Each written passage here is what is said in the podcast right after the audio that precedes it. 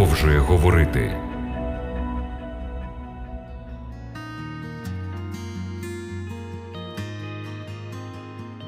Шановні радіослухачі, вітаю вас на хвилях радіо «Голос надії». Сьогодні у програмі «Біблія продовжує говорити» ми розглянемо п'ятий розділ книги пророка Даниїла. Слова, сказані Даниїлом монарху Древньовавилонської імперії під час нічного бенкету, не втратили актуальності у наші дні. Пророк сказав: «А Бога, що в руці його душа твоя, і що його всі дороги твої ти не прославляв». Велична тронна зала, споруджена Навуходоносором, перейшла у спадок до останнього царя Вавилонської імперії Набоніда і його сина, співправителя Валтасара. Там, під його чудовим склепінням, відбулася подія останньої ночі вільного і гордого Вавилону. Це був п'ятсот тридцять дев'ятий рік до Різдва Христового, коли мідо-перський цар Кир пішов проти Вавилону. Велика частина царства була вже втрачена. Країну наповнили мідяни і перси з численними союзними племенами.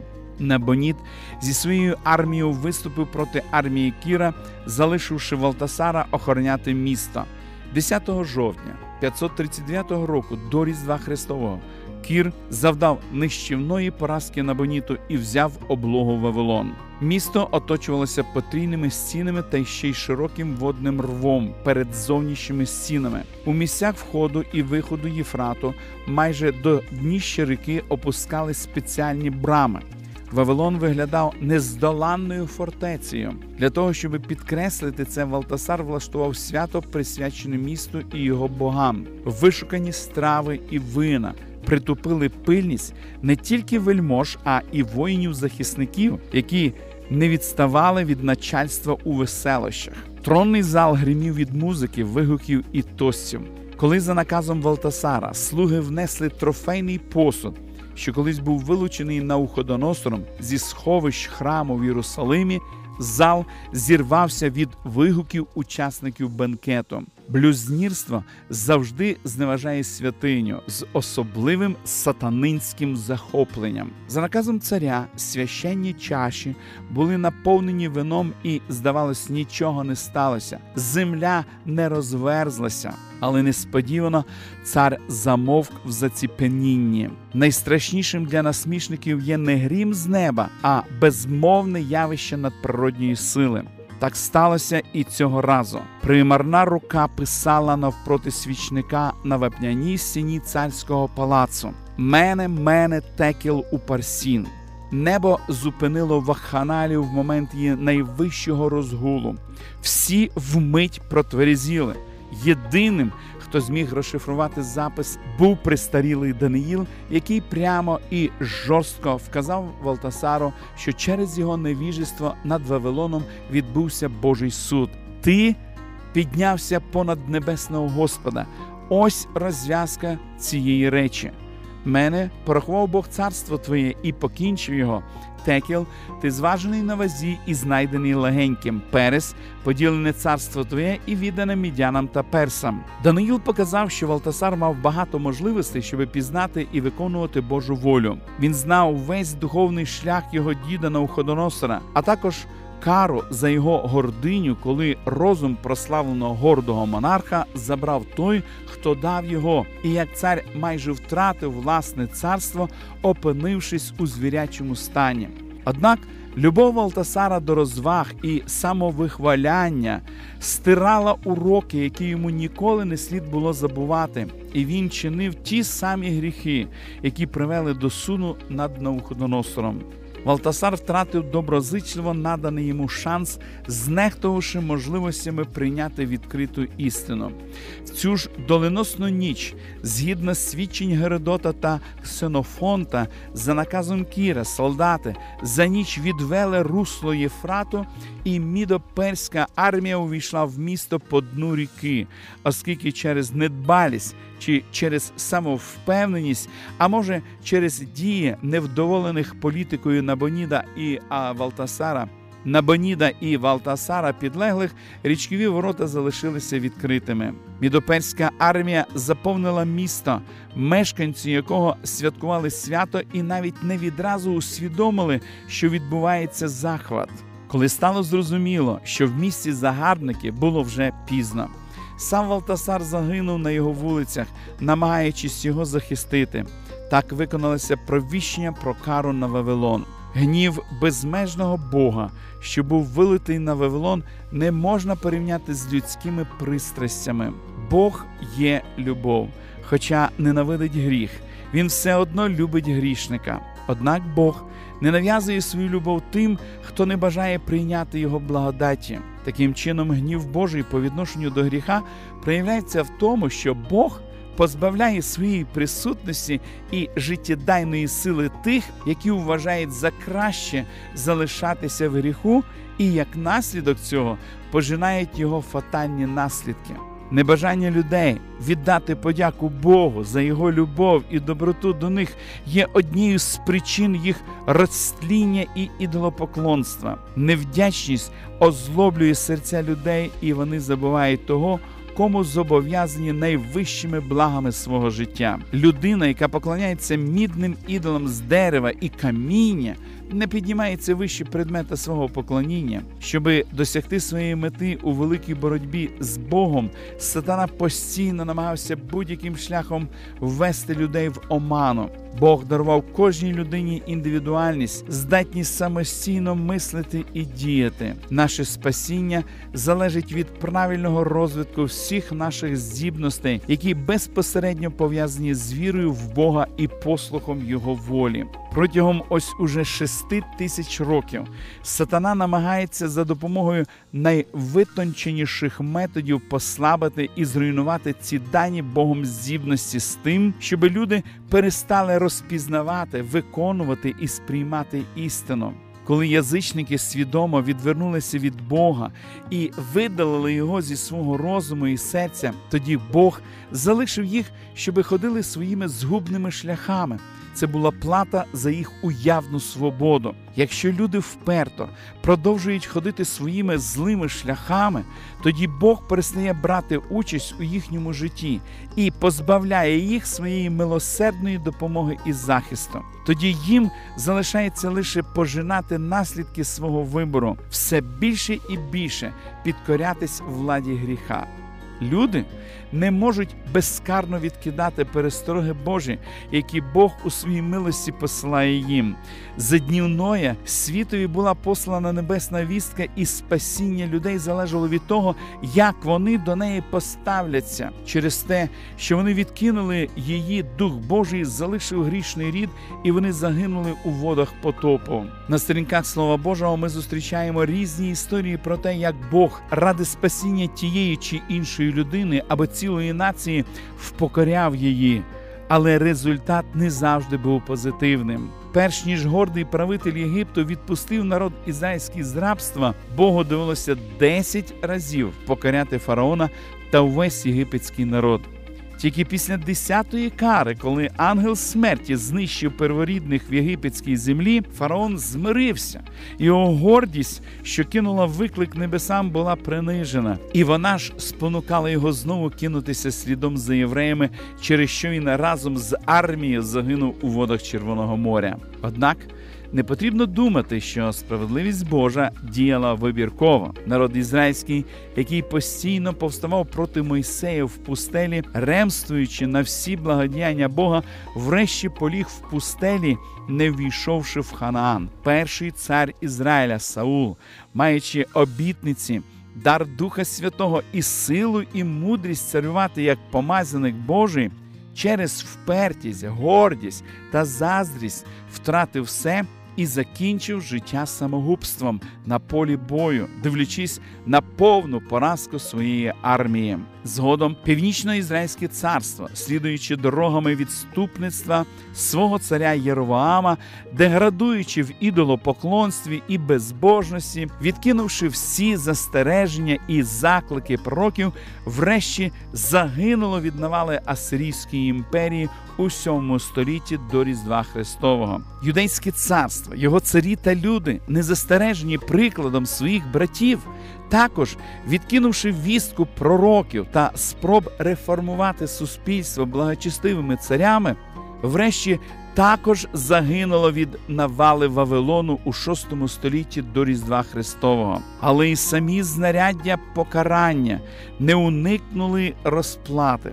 Асірія впала під тиском Вавилону, а запеклий опір Божої милості і любові привів Валтасара і ціле Вавилонське царство до падіння і знищення. Доля древнього Вавилону стала прообразом падіння духовного Вавилону останнього часу, про що ми читаємо в книзі «Об'явлення» у вісімнадцятому розділі. І він гучним голосом кликнув, говорячи: «Упав, упав великий Вавилон! Став він оселею демонів і сховищем усякому духові нечистому, і сховищем усіх птахів нечистих та ненавидних, бо лютим вином розпусти своєї він напоїв всі народи. І земні царі з ним розпусту чинили, а земні купці збагатіли від сили розкоші його». Ці слова є відлунням слів, що були проголошені пророком Ісаєю за декілька сотень років до падіння древнього Вавилону.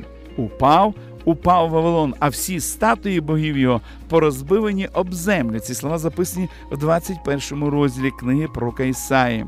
Падіння Вавилону часу кінця показано як те, що вже відбулося, хоча воно має відбутися в майбутньому. Повторення слова «упав» в минулому часі для вираження майбутнього використовується з метою того, щоби запевнити, що падіння Вавилона невідворотне і безсумнівне. Певненість в падінні духовного Вавилона в майбутньому ґрунтується на тому факті, що падіння стародавнього Вавилону було також передбачено в пророцтві і в точності виконалося. В чотирнадцятому розділі книги «Об'явлення» дуже чітко вказана причина падіння духовного Вавилону часу кінця. «Упав, упав Вавилон, город великий, бо лютим вином розпусти своєї він напоїв всі народи». Що це за вино розпусти, яким Вавилон напоїв усі народи? Необхідно зауважити, що Вавилон як в буквальному, так і в переносному значенні вважався традиційним ворогом істини Божої і його народу у всі часи. На сторінках книги «Об'явлення» ця назва є символом всіх людських спробів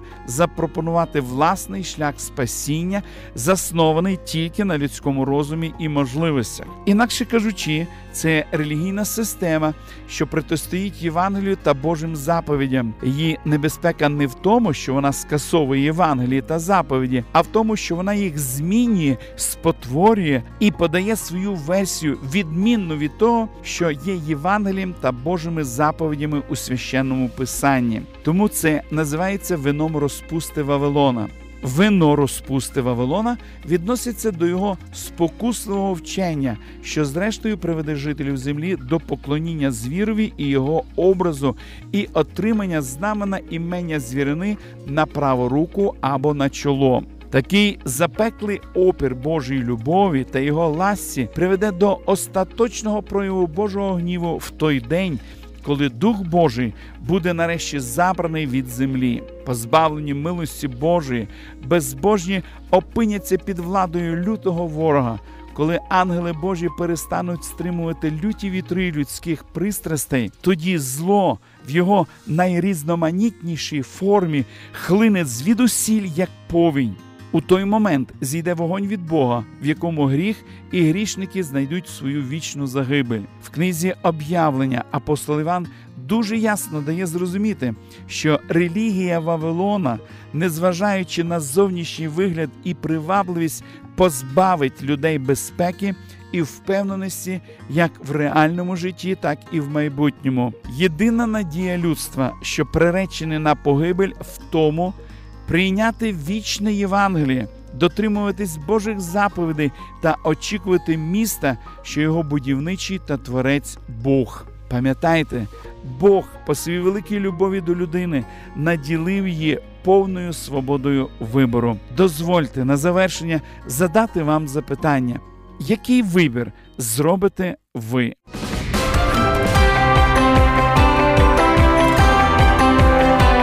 Лише світло, лише добро, лише надія. Радіо «Голос надії».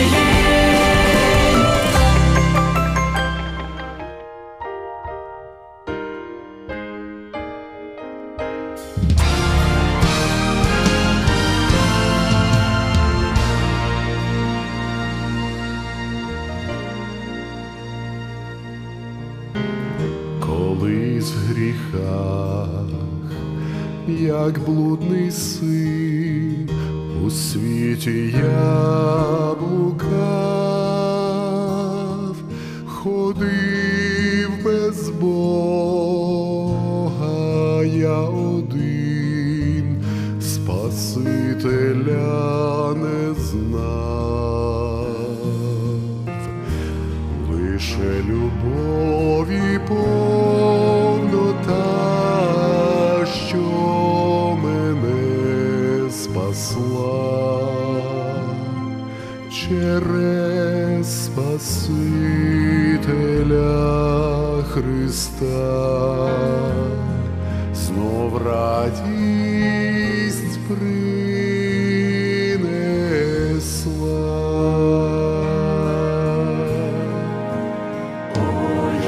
Спасений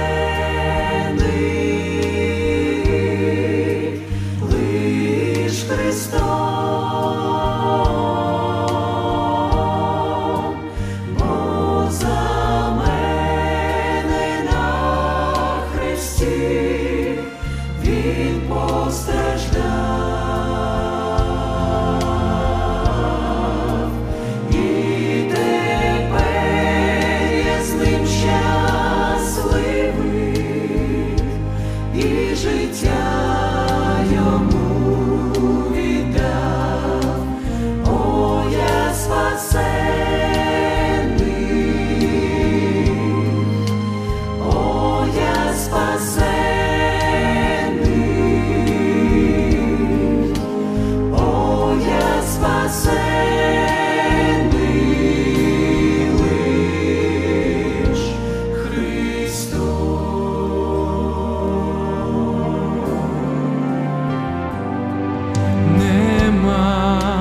Чим хвалитись я, ніщо я без Христа,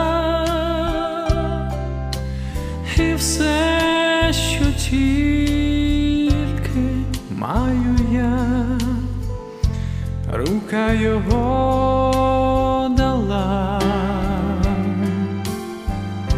де був би я, якби не Він, навіки б я пропав. О, я щасливий Божий син, мене Бог